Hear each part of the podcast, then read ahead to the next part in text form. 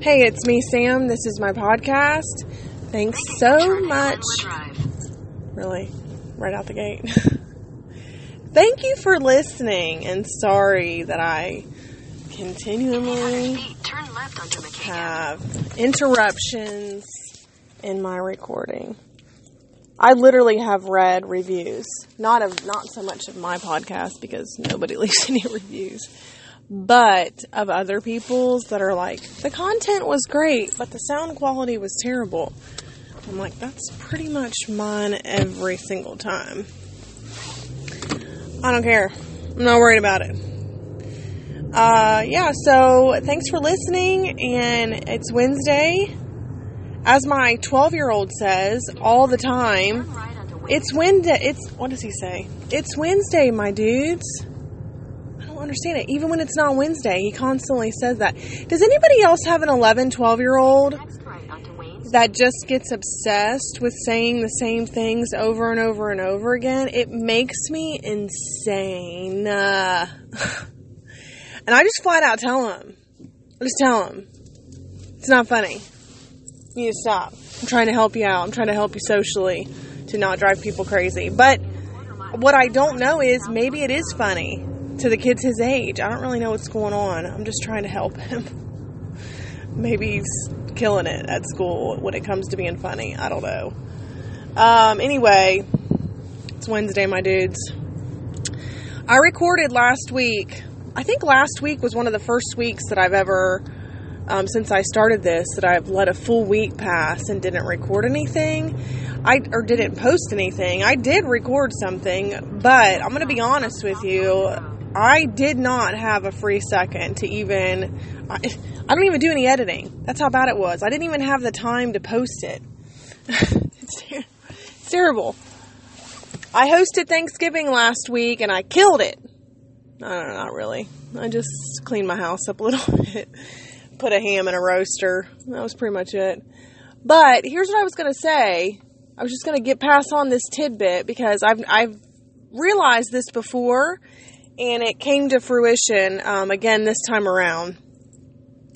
I think I mentioned I actually offered to host Thanksgiving because my house is a lot more accommodating when it comes to kids. I obviously I have my own kids, so when it comes to like toys and space and all of those things, my home is a lot more accommodating than maybe my aunt and uncle's house who has a stairway to death right in the middle of their living room to their their basement. So I offered because I wanted to be able to enjoy the day and not like keep my kids from falling down the stairs or not them not have anything to do and so they're driving me crazy because they're bored and and then everybody else is losing their minds because the kids kids will be bored for like a minute and then they will come up with something to do and it's guaranteed to be something that's going to drive you nuts.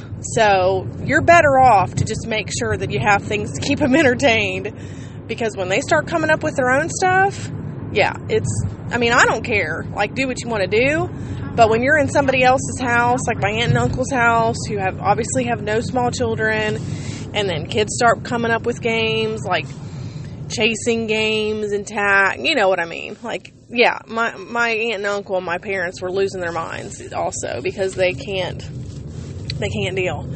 So I offered because I also have outside space and I kind of hoped that the weather would be a little bit warmer and it was. So we really hardly saw the kids. They played outside like a lot of the day. So anyway, here's what I was going to say. This is just a little life hack slash lazy hack slash uh, get your crap together. Here's how to do it hack. If you are looking continuously at like things in your home that need to be done or organizational projects or just repairs, whatever, cleaning projects, and it's just like I'll get to it when I get to it, or it's not really a priority, but it bugs you because you just see it every day, but then you know you can't get to it, whatever. If that is your situation, and you want to do something to really motivate you to get those projects done, host a giant party. Plan a date, you know, give yourself a month or so and plan to have a bunch of random people in your house. Now, my people were not random, they're all my family, but still, I had, you know, uh, like my foyer, for example. I had my foyer used to be wallpapered. I had all the wallpaper stripped. I had all the repairs done on any holes. You know, my kids love to just slam through a door and just bust a, a doorknob straight through the plaster over and over and over again. So I had all those repairs done. I had the walls completely repainted, which meant that for weeks the couch was in the middle of the room with a sheet over, with like a plastic sheet over, and everything else was just a mess, just covered up, know, unorganized. You know, I had pictures. The foyer also has my stairway. I had all the pictures from the stairway piled up on the couch. You know, just not a, and because I work full time and have four kids and other responsibilities, like just wasn't a priority. It wasn't a part of our house that we really live in very much, and it wasn't something that I really had the time to get to. But I was slowly, like, those types of projects, I do get to them, but they just take forever. I just was slowly chipping away with, chipping away at it as I had time. Well, fast forward to hosting Thanksgiving, oh yeah, that kicked me into gear. It about killed me. I stayed up till one, two o'clock in the morning almost every night last week doing stuff, but my house is on point now. Like every room is organized. I got rid of a desk. I got rid of some other furniture. I kind of cleared a lot of space. Tried to make it a little bit more open. If there was things I didn't need or things that were just taking up space, I got rid of them. Rid of them. Um, yeah, just tried to kind of simplify the organizational system that I had going through a lot of stuff away. I mean, I had papers like research papers and and college papers from my undergrad. I'm talking like 16 years ago, undergrad. Why? Why do I need that crap? It had to go. I threw a lot of stuff away. I donated a lot of stuff and I feel really good about it. It's nice for it to be done and it's nice to like walk through. This is all the first floor. Now the second floor is still a freaking mess. But the first floor is done. You know how like your house will be, I mean if some you have an open floor plan, you're just screwed. I don't. All of my house was built in the 1900s, so all of my rooms have like pocket like every room has multiple doors every room can be completely closed off from the rooms around it with pocket doors. So I pretty well like if I have a caseworker or something coming over, I just shut the doors. Or if I don't want to look at it myself, I just shut the doors and I don't look at it. But now, I mean, I can leave the doors open and everything's organized and clean. And it was clean before, but you know how it's just like you don't use a room, so just junk gets piled up in there you don't really like live in your foyer, so you don't really give a lot of effort to getting it cleaned up and organized. But anyway, went to Hobby Lobby, bought some stuff, decorated even. I mean, just being an adult, just doing adult stuff. sure. I've been at my house for uh, almost nine years. Yeah, eight years, almost eight years. It's almost decorated. It's almost unpacked. We're getting there. Still a mess. Um, so yeah, it was it was really good. I was glad to have that motivation. I should say. You know, that was part of the reason. Honestly, that was another reason why I offered to host it because I kind of know, like my personality, I need a timeline. I need a deadline to get things done, or I'm just going to find something else that I think is more important to do if I don't want to do it. But knowing that I was going to have people there, like I knew that I needed to get those spaces put together and organized and um, yeah so the other thing was when it came time to clean up all of the fall decorations i was like well let's go. Let's go ahead and just get the christmas decorations out while i'm up in this godforsaken attic.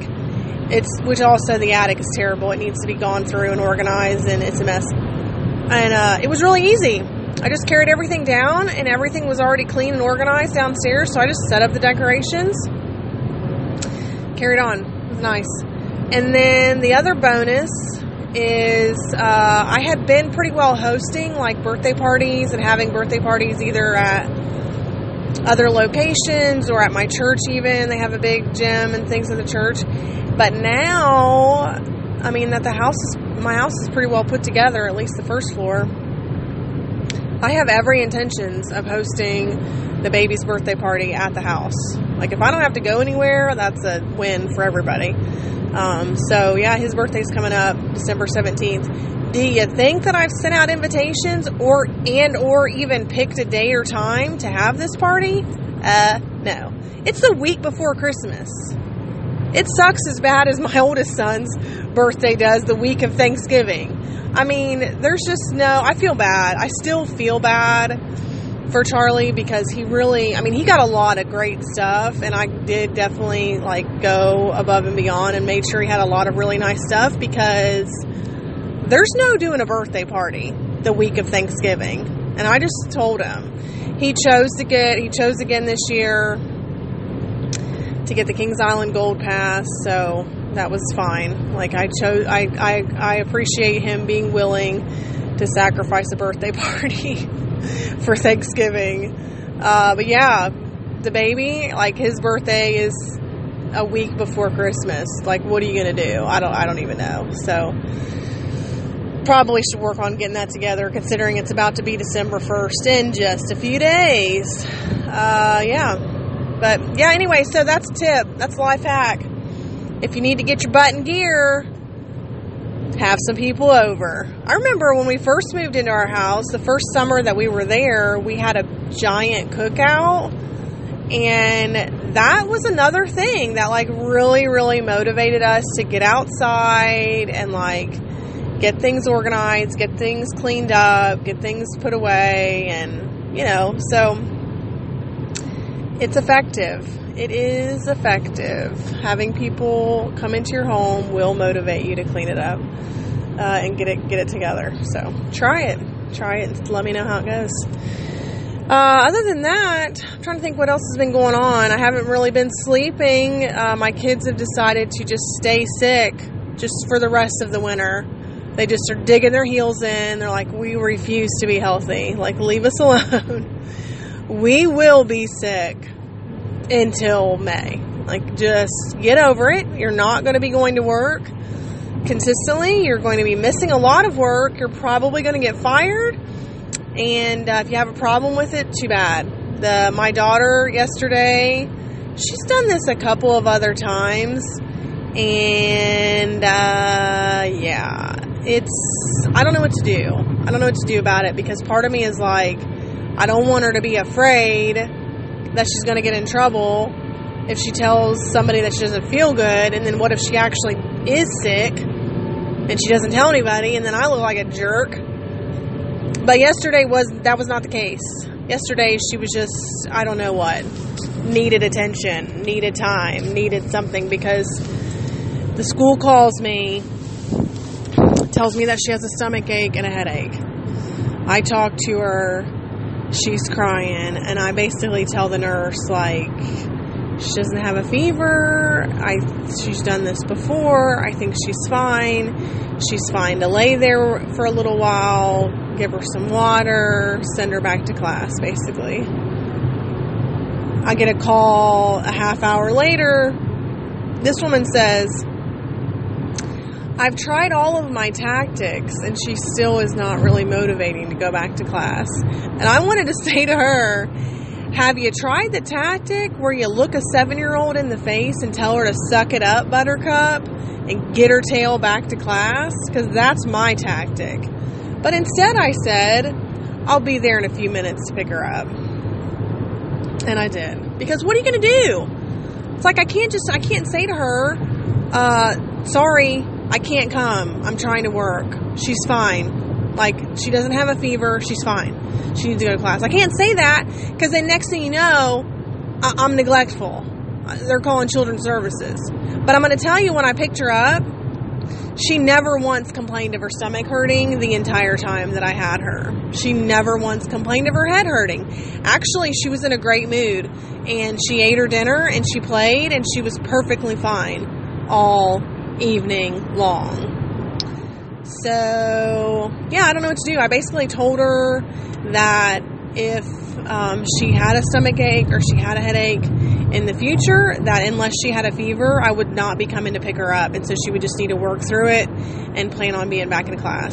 I hate to be that way, but sometimes that child just, she just tries to ride the attention train. And I don't know if that's just the way that she does it. She did it once in preschool. I think she's done it. She's done it in kindergarten too, but one time in preschool, she did the exact same thing. She was screaming, crying. I was like an hour away, and so a friend of mine went and picked her up. And my friend called her and she called me and she was like, Yeah, she stopped crying before we even got in the car. I'm like, uh, this child. She's 100% my most difficult child. I'm not even, I mean, I'm not saying that like to be mean to her or to be hateful. She just is a difficult child. And I can't even, I mean, she's been through hell. So I'm, I'm not trying to hold it against her, but she's sweet. I'm crazy about her. I love her so much, but she is very challenging. She's very challenging to me in particular because she is so much different than me. And we just, I mean, if we make it through, if we make it through into adulthood, Woo! We heard a commercial today on the radio of Will Smith, and I didn't know this. I didn't know that he had been married before Jada Pinkett Smith, I think is her name. But I guess he'd been married once before, and he has a son. I think who's I uh, I gather is an adult, and um, he was doing an interview. Will Smith was doing an interview, and he said uh, that his son had told him that he was like, you know what, dad, like you're not just my dad, but I'm pretty sure you're my best friend. And Will Smith was like choked up and was real like, you know, proud and blah blah blah. And I guess they'd had like a rough relationship as he got older. I don't know how old he is. Anyway, so Clara says she was like, "Is that a good thing? Like, is it good that he's his best friend?" And I said, "Yeah." I said that's how it works. Like, you're gonna hate me all through your t- your preteen and teen years, like you're going to want to strangle me. And then in your 20 ish years, mid 20s, maybe into your 30s, we're going to start being best friends. That's just how it goes, sister. She was like, "Oh, okay, yeah, I can, I can understand that." Uh, I don't know. I think your parents become your best friend because you know that they can't leave. Like they cannot get away from you. They're stuck. Like if I talk to an actual friend, not nasty, but I mean just the way that I talk to my mom and the things that I tell my mom, I don't think anybody else would really stick around. But she can't go anywhere. She's stuck. Like she can't leave me. She's biologically connected to me for the rest of her life. Get over it. Um, what is this contraption? Some giant building going on up here. Anyway, so this week, I talked about this, I think, I talked about this not too long ago, like at the end of the school year, about teachers just being extra. This week, my daughter is the lucky duck. Guess what that means? Okay, and I, and I said this before, like, I'm not a jerk, I'm not a killjoy. I'm not a terrible person. Like, I want my kids to not have any fun. I'm just tired, okay? I'm just really wore out. I'm really overwhelmed. I got a lot going on. And so when this kind of stuff pops up, I'm like, are you freaking kidding me right now? Something else? She's the lucky duck this week. This is what something that her teacher does. Every week, one kid gets to be the lucky duck. And she sends them home with this duffel bag with the duck printed on it, and they get to bring things in to share with the class. But they also get to do basically anything else that you want to do. There's no parameters. There's no like suggestions of what you can do. There's nothing. So thankfully, there's been some other kids that have gone ahead of her. So she had a decent idea on what she wanted to do, which means that yesterday I took in the the younger two, the babies, and she introduced her siblings to the class because she's the lucky duck. Today, I took in two dozen donuts and a, and a gallon of milk and some cups because she wanted to share donuts with her class because she's the lucky duck. I don't know. It's a good thing. It makes a kid feel very special for the week that they are, you know, the lucky duck. It just is very unlucky for their parents. it's very unlucky for whoever's responsible for making this uh, Lucky Duck Week happen. Um, but yeah, we're doing it. Tomorrow, I'm going in and I'm reading a book to the class. I don't know what book. She's got to pick one out because I can't pick. And I don't know what we're doing on Friday. I don't know what she wants to do. So yeah, Claire's a lucky duck. Charlie turned 12. I already talked about that got kind of screwed out of having a, a big birthday party. We did go over to my parents and eat cake. And uh, my mom made chicken and dumplings, so that was delicious. I, okay, it's a good time for me to segue into uh, discussing how I continue to be a failure at weight loss. It's just a reoccurring theme in my the past 20 years of my life. Um, so I had done, I was doing really well. I had lost like 16 pounds. Pretty good. Not bad. So on two weeks ago, on, or I guess a week and a half ago, on Friday, I was down at that point 16 pounds. Felt great. I went into the weekend, and normally, I'm not gonna lie, when the weekend comes, I just kind of say screw it, and I fall apart and I don't stick to what I need to eat, and I just do whatever I want. Um, and then Monday, you know, I'll pick it back up. Which on this diet is not a good plan because essentially, if you fall apart on the weekend, your chances are of chances of gaining back what you've lost through the week are inevitable, basically. So you're just kind of yo-yoing the same three pounds, four pounds up and down every other day or every week. Well, that weekend, not this past weekend, the one before, a week and a half ago, I was like, I'm not going to do it. I'm going to, I feel good. I don't have any desire to not stick with it. And so I'm not going to. I'm going to stick with it. And I did. I didn't eat like the chicken salad croissants at the women's lunch on Saturday. I didn't have any delicious homemade gourmet cheesecake, cookies and cream, Oreo, Oreo cheesecake, like top five favorite foods. I didn't have any. I didn't do it. I ate a salad.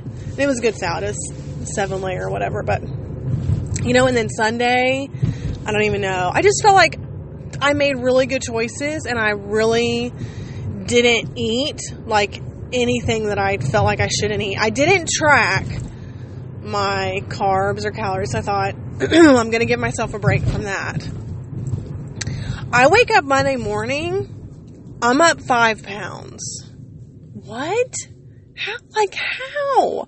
How could I gain five pounds in two days? Like, that's the level of crazy that my body is at. It's so confusing. So, I'm not gonna lie. I got very discouraged, very frustrated, and I didn't fall apart completely last week, but I definitely did not stick to like strict like I had been. Like when Tuesday night rolled around and it was my son's birthday and my mom made chicken and dumplings and bought a delicious birthday cake for him, you better believe I ate both of them because I was like, I am not going to have another scenario where I exclude myself from eating this food that I love and is delicious only for what? For what? Only to find out that I'm going to I've gained 5 pounds? I'm sure I looked at it. I guess that's what caused me to gain the weight. I don't know. Like I said, I've been trying to lose weight for 20 years, so who knows? Who knows? I can't figure it out. It's just terrible. So yeah, I didn't, uh, you know, and then Thanksgiving came and I did okay. I didn't eat too much. I ate some pie. And then the weekend, you know, I was exhausted from Thanksgiving, and so I didn't do great all weekend. But I'm back on it. I'm back on it starting Monday of this week. It's Wednesday right now, and I'm I feel very hungry, which I hadn't been really before. So I don't know if it's just taking a while for my body to kind of get readjusted, but feel very like I want to eat everything. so it's taking a little bit more willpower than I uh, would would like to be giving. Um, but yeah, that's where I'm at. I don't know. I'm not getting on the scale anymore because that was a really unfortunate situation. I was kind of on a roll, and then that's that weigh in totally derailed me. So I'm not doing it. I'm not getting on the scale. Like I might weigh myself once a month, if if anything.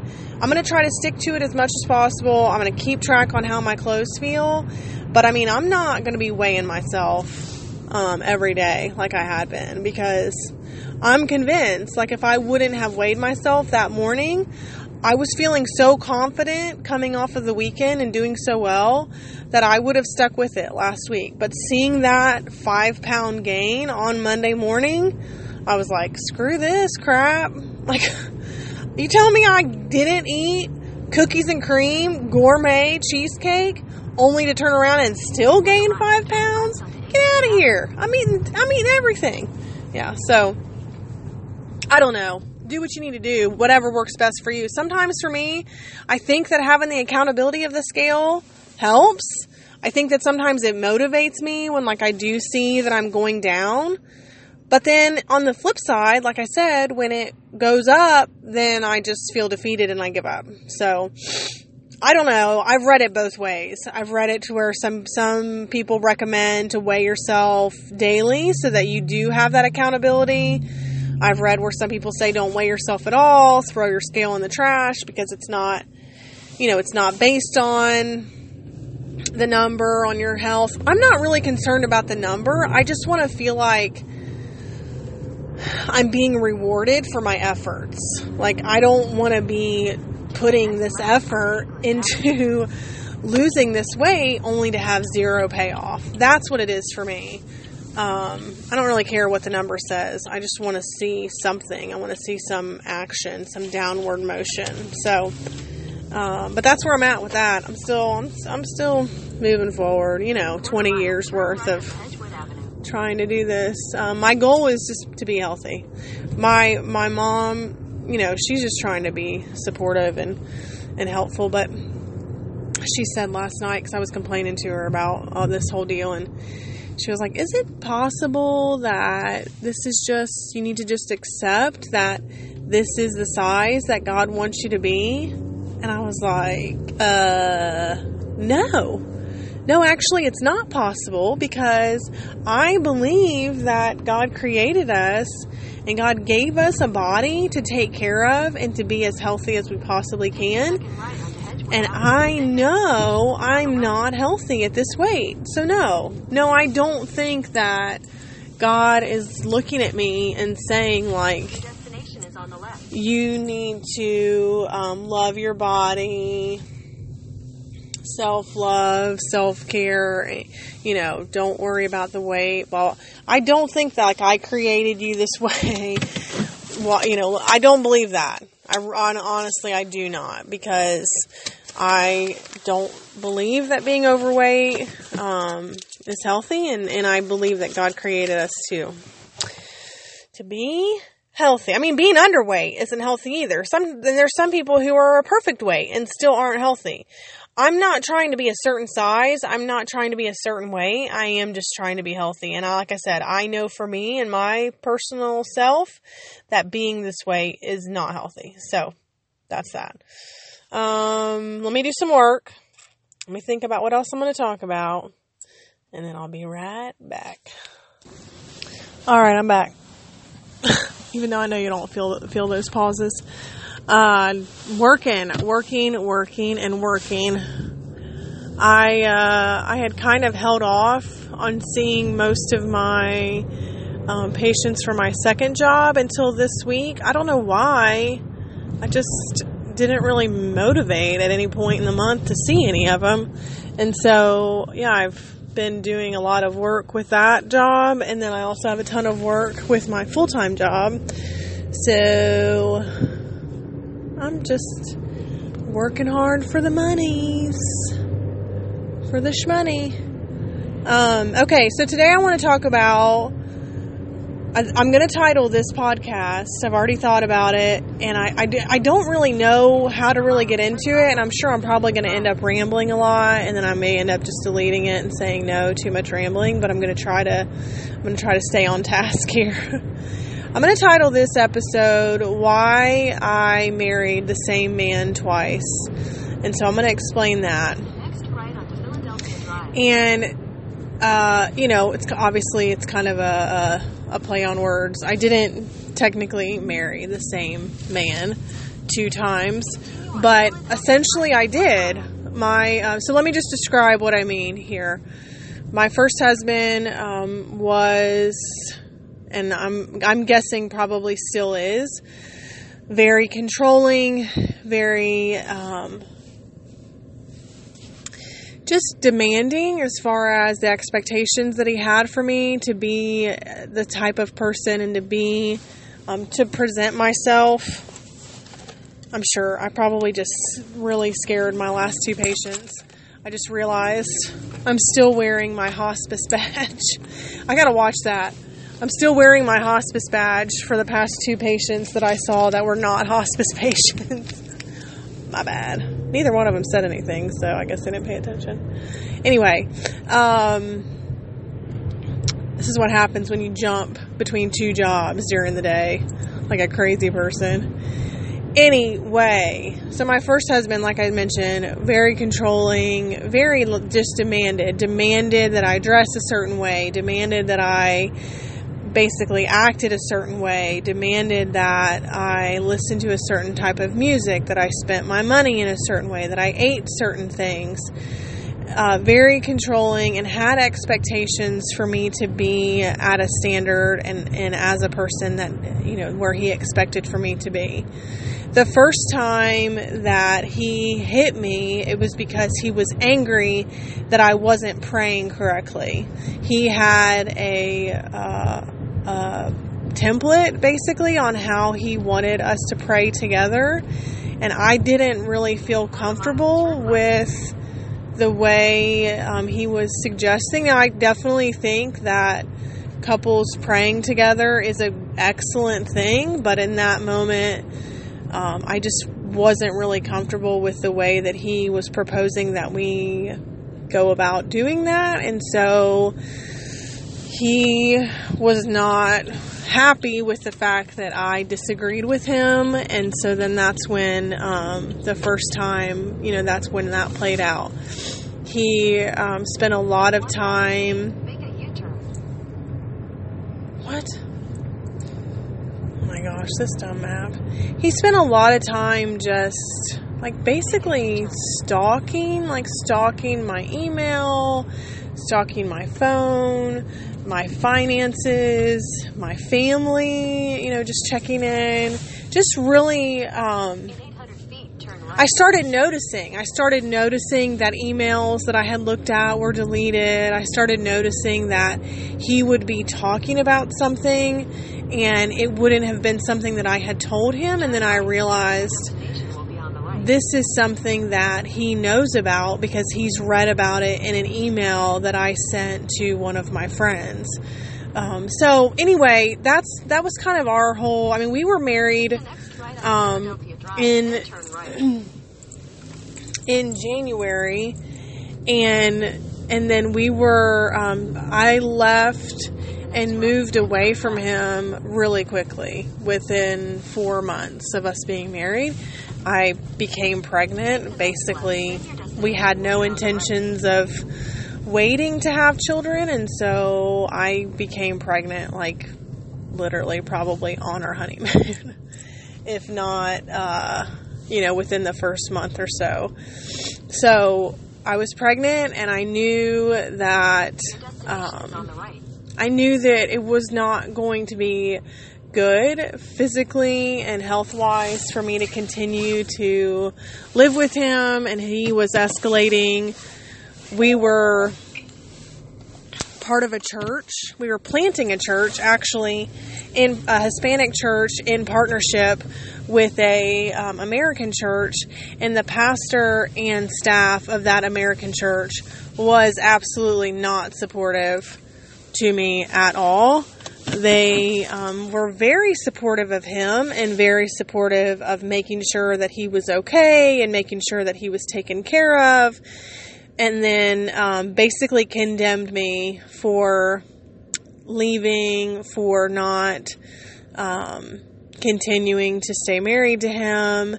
I had we had a um, a few of the pastors that came to our home and essentially said that I needed to just get over it and that I needed to just trust that he would stop.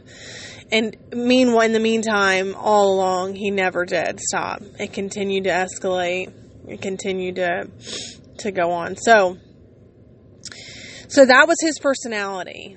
Um, and why did I marry someone with that personality? I'm going to tell you why. Because I did not have any confidence in the person that I was. I had zero confidence to believe that there would ever be any possibility of anyone in the world being interested in being in a relationship with me.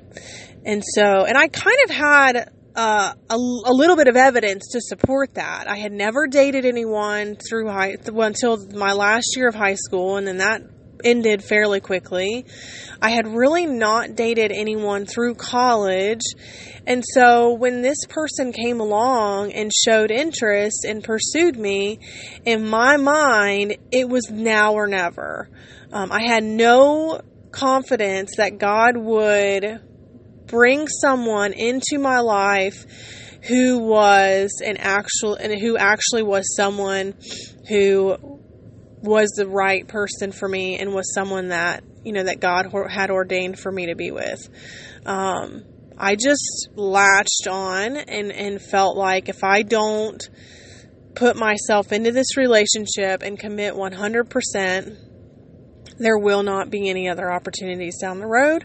And like I said, I kind of had some evidence to support that because there hadn't been anything prior.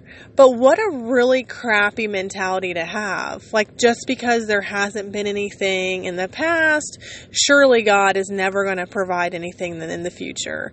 I mean, that's the, that is the issue. And that's where I fell in to that relationship and that essentially marriage is I believe because I didn't trust God. I didn't trust God to do something because I hadn't seen Him do it yet. And so my faith was very weak and my faith was, was very much lacking in the fact that I hadn't seen any relationships happen, and so why would I ever trust that there may be one that would happen in the future? So when I married him, I honestly felt pretty confident. I felt very confident and, and really believed, for the most part, that it was the right thing for me to be doing and that God had brought him into my life.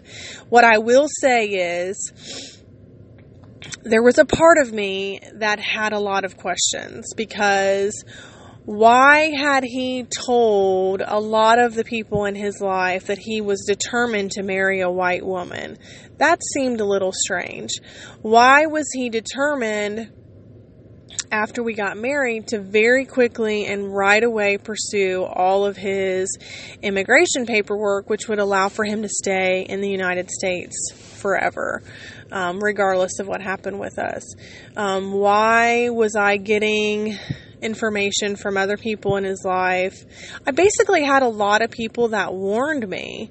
A lot of people who came to me and said, Hey, just as a heads up, he's not really who he's portraying to be. Hey, as a heads up, these are things that we've heard him say, these are things that we've seen him do. And so I didn't listen. I didn't take any of those things to heart or really even pursue clarifying or talking to him about them because I was so insecure that I had myself convinced that if I confront him about these things, if I ask these questions, he may end this relationship. And then what? And then I'm, I don't know how old I was at that time. I'm 22 and God forbid at 22 years old I be single when all everyone around me was beginning relationships and serious relationships and getting married and I had to be on that track. I just the other day told my son, he was asking me about marriage and, and what I thought and when, I mean, he's 12, so I don't know, really know why he was even thinking about this, but I told him, I said, you know, nobody really talked to me about this, but I said, what I want to tell you to think about is when you meet someone and you feel like that you want to start your life with that person and you want to be married to them, and let's say you're in your early 20s. I meet with patients on a regular basis that are in their 80s, sometimes 90s so if you're in your early 20s and you're dating someone and you're pursuing a relationship with someone and you feel like you potentially want to marry that person, I want you to sit back and think what what difference would it make if we waited for let's say another year and see how we felt then when potentially we may be married for the next 70 years of our life. 70 years people are living very long. People are living for long, a long, long time these days. And so if you're in your 20s, there's no rush. There's nothing that says that you can't get into your 30s and get married. Look, get get married in your 30s and you still could potentially be married to that person for 60 years. So I didn't have anybody telling me these things. And would I have even listened? Probably not you know, I, and, and I, I've joked with my mom. I've like, why didn't you tell me? Why didn't you talk me out of it? And, you know, what she says is, and which has been true for me for the most of my life, is that I do what I want to do. And there's no telling me and there's no convincing me any, any way different. And that's pretty well true. So that's why I married him. I, I didn't have any confidence in God that there would be anything else. And I felt like I really have to take advantage of this opportunity because there were a lot of perks for me. I always prayed and I wanted to be in full time ministry, and I really believed that God had called me into full time ministry. I really prayed and believed that I wanted to be a pastor's wife and that that was a, a ministry for me that I really, really felt like I was called into. Um, and so for me, there were a lot of things that were, um, you know, really seemed like would be beneficial and, and that fell fell into line with things that I believe that God had called called me into and that were were things that I believed were supposed to be a part of my life. So then why then did I turn around 4 years later and essentially marry the exact same man? Let me describe him in comparison to my first husband. Um, not controlling in in in the in in it, well, I should say this controlling in a different way. Controlling in a way that was very passive aggressive and also very aggressive, if that's a thing. Um, controlling in that he didn't necessarily care what I would wear, but he would make nasty comments if he felt like I was wearing something that he didn't think I should be wearing. Um, I have a orange sweater and it's terrible. Like I'll be the first to admit, but I wore it one time and he was sure to make a comment that I looked like a giant pumpkin. Um, I have a brown, like a khaki colored. I'm just not very fashionable, I guess, is what it comes down to. And so, and apparently he felt like he was, and he um, made a point of pointing out any time that I wasn't living up to some fashion standard that he felt like I should be. And so I have, I remember I have this khaki turtleneck, and he would make a comment about how, why didn't I take better care of myself, or why didn't I care more about what I look like? And here I was wearing this poop colored shirt and why didn't I try harder and blah, blah, blah. I just didn't know what to do. I just didn't know, like, I'm not trying to make excuses for him, but because it's terrible and it's mean. So that's what I mean. Like, it wasn't that he demanded that I wear certain things, but it was, he would try to control my behavior with his comments and the things that he would say he would try to control my behavior in the home by again criticizing and making comments about anything and everything that I did. Anytime that I cooked something, anytime that I cleaned something, anytime that I parented, anything that I did, he had an issue with it and he would be sure to critically point out um, that I hadn't done something, you know, up to his standard, or I hadn't done something the way his mom would do it, or the way he would do it, or that it was correctly. So, I, again, I don't know how to explain it. It was controlling, but it wasn't like a checklist that he had. It was just a passive aggressive way that he would critically kind of try to mold me into being the person that he felt like I should be. Um, now, I will say he was never he never put his hands onto me, but he was a very physically aggressive person. He would, he was also an alcoholic. So that was a whole other dynamic that I actually did not experience with my first marriage. But with my second marriage, um, that was another factor that played into that situation.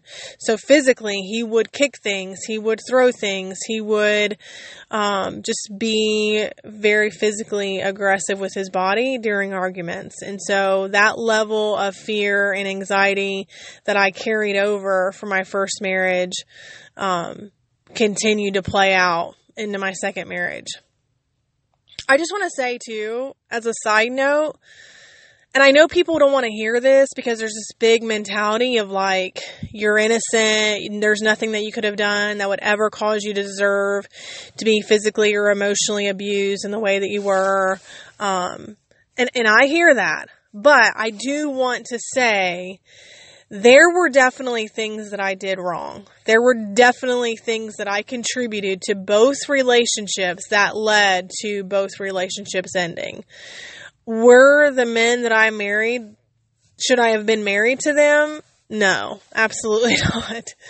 But, um, I contributed to in things that I did wrong in my behavior to both in both marriages. So just want to put that out there as a as a side note because I don't ever want to ever make it out like I was Miss Innocent and these men were just monsters that I married and then I continued to be innocent and they continued to be monsters and then it was over. Um, so why did I marry a man the second time who was essentially had a, a lot of the same characteristics as my first husband? And I'm going to tell you I'm going to explain it to you because it's pretty much the same explanation. I got to a point in my life with my son at the time, my oldest son, who is biologically um, my first husband's child. I got to the point in his life to where I felt an overwhelming sense of desperation, and I had committed to myself that I did not want for there to be a period in his life that he remembered have not having a father. And so I knew from my child development classes and things like that that typically children's first memories when they're into it into as an adult, their first memories are around three to four years old, maybe five. And so I had it in my head that I had to be in a relationship and be remarried by the time Charlie was three, four, or five years old. And so here he was, um, pushing three, and I had yet to even go on a date. I had yet to be in any type of relationship. I had yet to have any type of interaction with anyone that even resemble I was a single parent. All I did was work and parent. I didn't have any uh, contact really with anyone else other than the people that I worked with and my child and my family. So um so when um this an opportunity came along where a friend of mine that I went to church with actually said to me, Hey, I was going to give your number to a guy that my husband works with, but I didn't think you'd want to be set up. I literally was like already writing my number down. I mean, she had my number, but I was already saying to her, like interrupting her and saying, no, no, no, give him my number. Like, I don't know who this guy is. I don't really care, but no, no, give him my number. Tell him to call me. I, I want to pursue this. We went on our first date the week before Thanksgiving and we were married in March. That's for, that's not even, it wasn't even the end of March. It was the beginning of March. So that's three months. That's, that's the level of panic that I was experiencing of, I need to be remarried. My son needs a father. I need to, um, get settled into a family so that I can grow up with my husband and my child and then have this picture perfect family. And so again, again, fell into the same mindset of why, of not trusting God to do something because he hadn't done it yet. And so I was in this mindset of, God has not provided a father for my son yet. His biological father lives in another continent, so that's not on the table for him to be involved. And so, because he hasn't provided a father for my child yet, I'm going to take the reins and I'm going to make sure that he has a father. And so that's what I did. And it was a train wreck. it was a train wreck in reality from day one. And I'm going to talk about our relationship more and how there was, I had no business ever marrying him. But, um, yeah, so three months, three months of knowing someone and ended up getting remarried to him. Um, there were a lot of things in that relationship that I was glaringly aware of that were not good, that were really, really huge red flags that I knew I needed to clue into. And I just didn't. I just buried my head in the sand and just hoped and prayed for the best. The main thing that I'm still really, really disgusted with myself for not being more confident is if, even if I didn't trust that God would bring someone into my life that was the right person, I, I'm disgusted with myself that I didn't at least acknowledge the fact that God would not have ever led me into relationship with someone who was not a Christian. And in the situation with my second husband, he absolutely had zero relationship with God, did not go to church, did not read his Bible, did not have any type of a faith as part of his life at all. I was actively involved in my church. I actually at the time was scheduled to go on a missions trip to Mexico at the same time that we decided to get married and canceled that trip. So I was actively pursuing my faith. And so why didn't I clue in to say, I know God. I know the picture that God has for marriage in, in the Christian faith. So why would I ever think that this would be something that God would bring into my life when he, this man is not a Christian?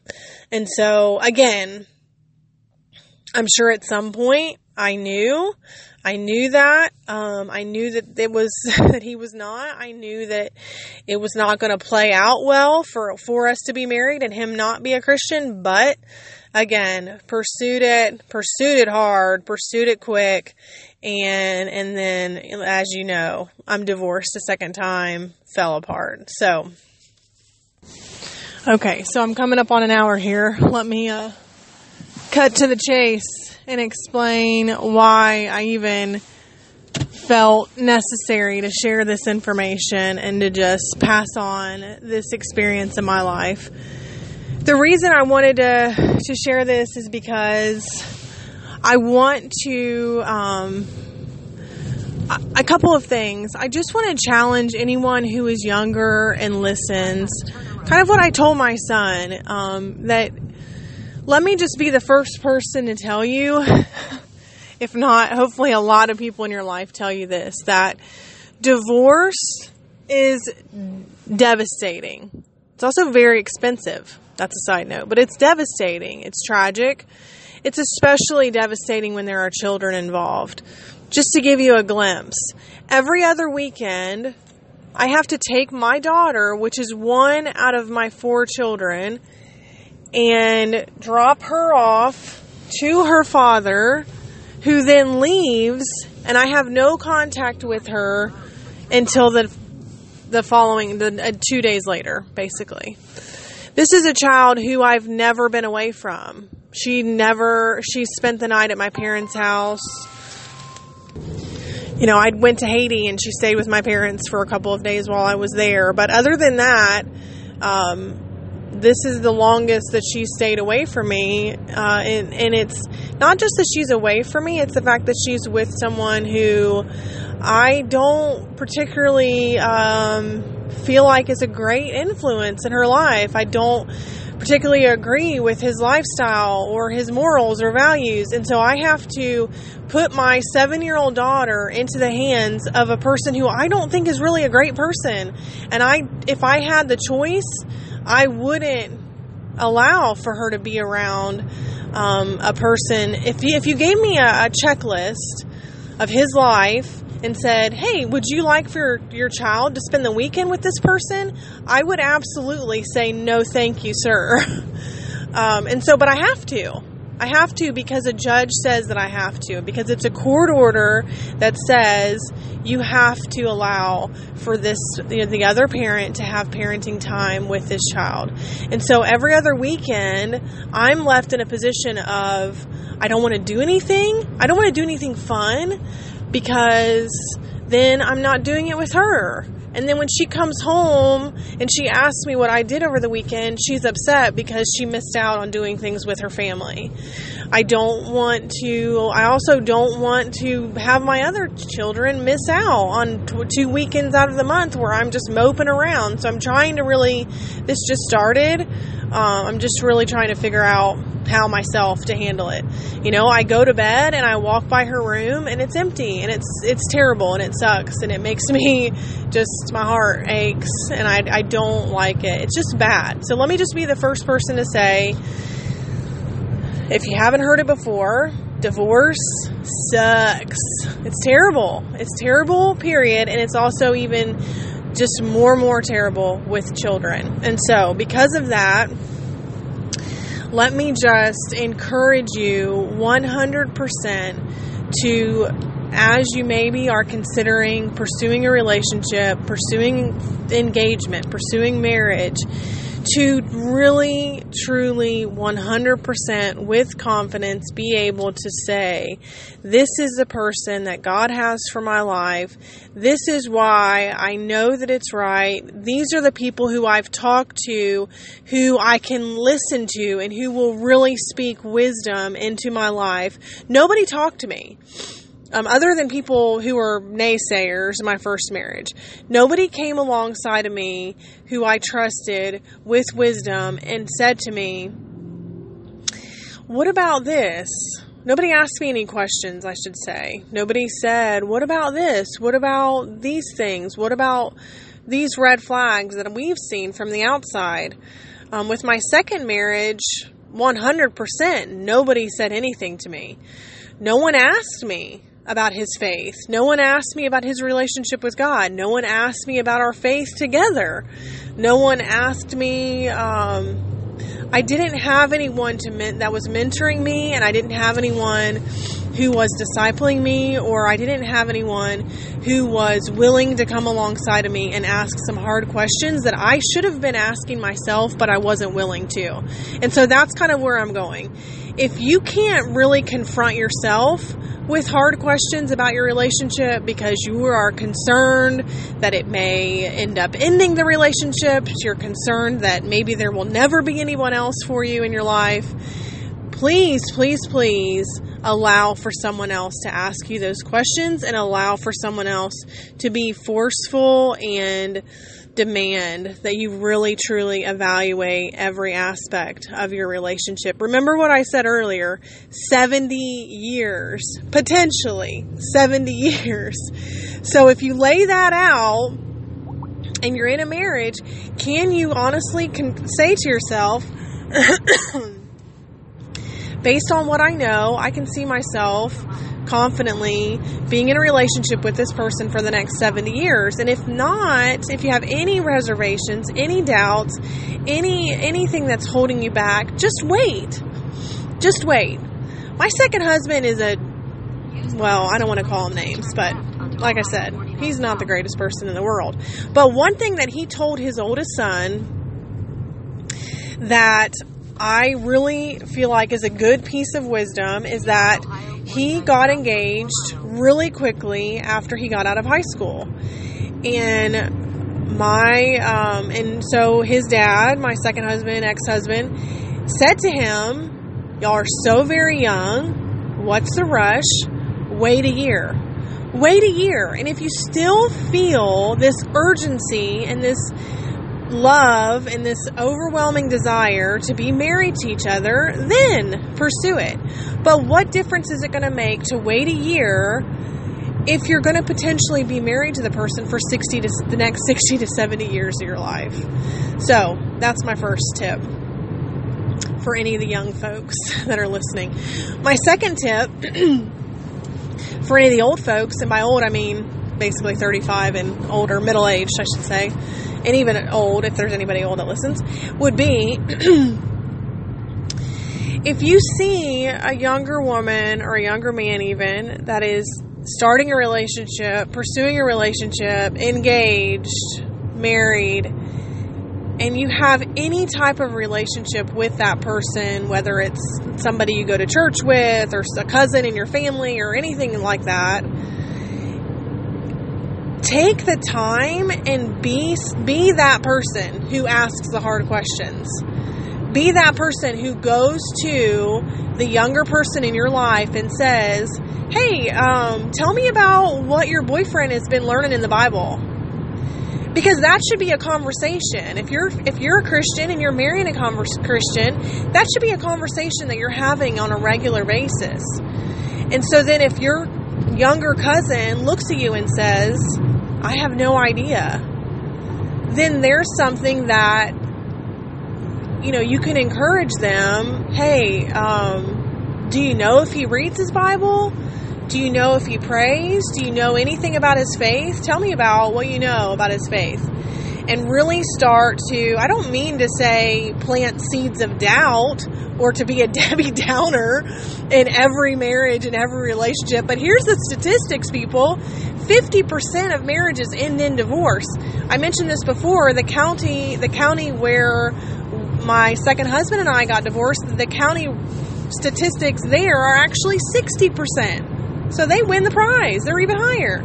So we got to ask these questions. We got to try to preserve, families and we got to try to shut them down if they're not supposed to be together because these kids are really being affected by divorce and it's just not a good look. It's not a good look for the kids. It's not a good look for the parents. And it's just not what God wants for marriage. It's not right.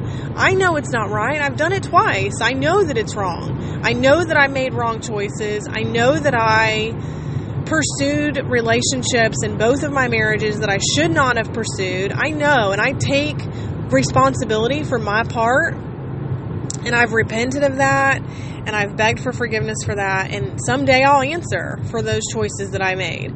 But I really, really, really would have loved if someone would have. I wouldn't have loved it. Let me scratch that. I probably would have been angry and offended and defensive.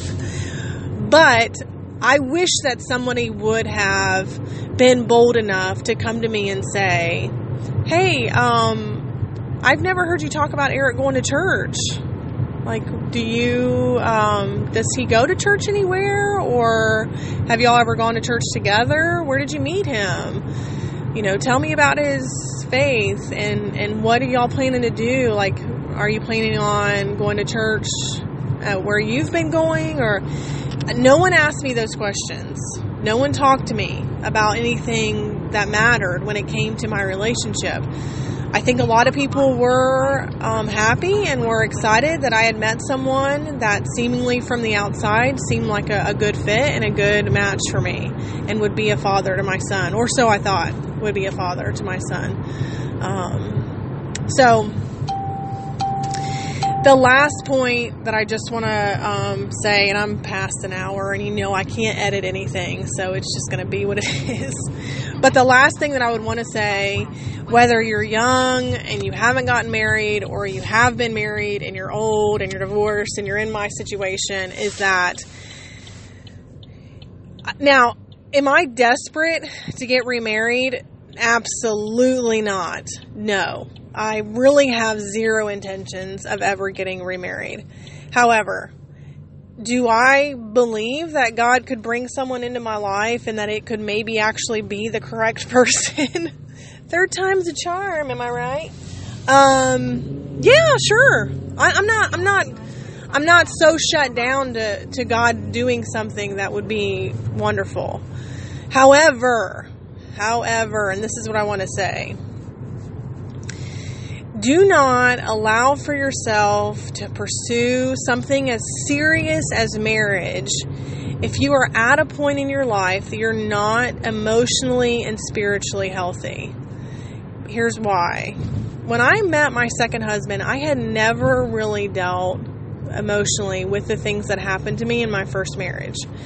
And so, not only did he come into the marriage with a lot of baggage and a lot of just bad qualities and bad traits, I also came into the marriage with a lot of baggage and with a lot of unrealistic expectations and with a lot of expectations that as a person who wasn't a Christian, he would never be able to meet. And so that just right out the gate created a lot of angst, anxiety, anger, frustration, all of those things. And so, again, I'm just going to say it for the people in the back. Marriage is so, so very serious and so very difficult for some for two individuals who are healthy who are emotionally and spiritually and physically i mean physically you know do what you can do. But i mean emotionally and spiritually healthy it's difficult.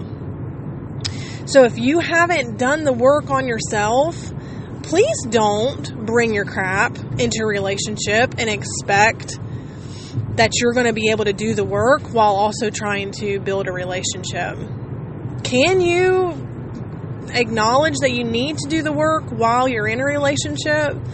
Yeah, probably. But it'll be difficult because managing both a relationship and working on yourself is going to be a really hard thing to do.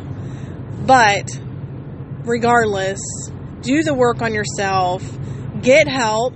See a therapist. Please see a therapist. I like I've said this before. I recommend for anybody and everybody to talk to someone, to talk to a therapist, to talk to a counselor, and to really, really work through so that when you present yourself to a person who could potentially be your future spouse, you are the healthiest and best version of yourself. And so you kind of set yourself up for success by being in a position of being spiritually healthy and physically and emotionally healthy rather than trying to make a relationship work and you're a mess. I can say, and I'm saying it with confidence, that's exactly what I tried to do with my second marriage, and look where I'm at. so now, I mean, Well, God can God restore and and and and revive a marriage even if two people get married and they are a mess? Absolutely. I don't want to come across as saying unless you follow these steps your marriage will fail. I know plenty of people who did not follow these steps and their marriages are still going strong. Well, they're going. I don't know about strong. What I'm saying is don't put yourself through the heartache. Don't put yourself through the devastation and the frustration of years of fighting and years of anger and years of hurt come come at it young if you come at it young or come at it middle aged if you're trying again and set yourself up by taking care of yourself to be as successful as possible and by going into it and knowing that God you don't have to do it yourself. You don't have to make it work yourself. If you believe in God and you believe in His power and His sovereignty and the direction that He can have in your life, He will do it. He will do it if He wants to do it, and He will guide your life. Um, and you don't have to take over. You don't have to do it yourself. So, I don't know if any of that's going to make any sense. I'm about to listen to it to see if it does. That's just where I'm coming from. This topic has been like in my brain for weeks and I didn't really know how to hash it out. I kind of wrote out some notes on an outline of how the things that I wanted to touch on but I hope that it uh, played out to where it actually will make sense. But that's where I'm coming from. That's what I've been thinking about, and that's what I wanted to pass on to you. If you have any questions, you can send me an email anytime. If you're starting a relationship, if you're engaged, if you're about to get married, here, here's the other thing, I, and I, I and this is like just a little bonus note. when I was getting married, when I was about to get married to my first husband and I had a lot of anxiety and really felt like this might end up being tragic. Um, I did not call off or cancel the wedding out of just sheer embarrassment and sheer just, I just knew that it would be tragic and devastating for all involved if I didn't follow through with doing what I said I was going to do, which was marry this man. Let me just tell you something it is much more embarrassing and tragic and devastating to call off a marriage than it is to call off a wedding. Let me say it again. Calling off a marriage is much more tragic than calling off a wedding. So if you need to call off the wedding, do it. Do it and save yourself, save your potential children, save your family the devastation of watching you get married and then watching it fall apart and watching you get divorced. So that's just a little bonus tip there. um, yeah, if you have any questions, if there's anything that I can help with, if I can give you any insight into the things, the other things that I experienced, feel free to email me anytime. It's.me.sam.podcast at gmail.com. You can catch up with me on Instagram at that same handle. It's.me.sam.podcast. And uh, that's pretty much it. I hope y'all enjoy the rest of your day or your day. I don't know when I'll end up getting this posted because I do need to listen to the whole thing and make sure that it makes any amount of sense. But uh, yeah, enjoy your day. Thank you so much for listening, and I'll talk to y'all the next time. Bye.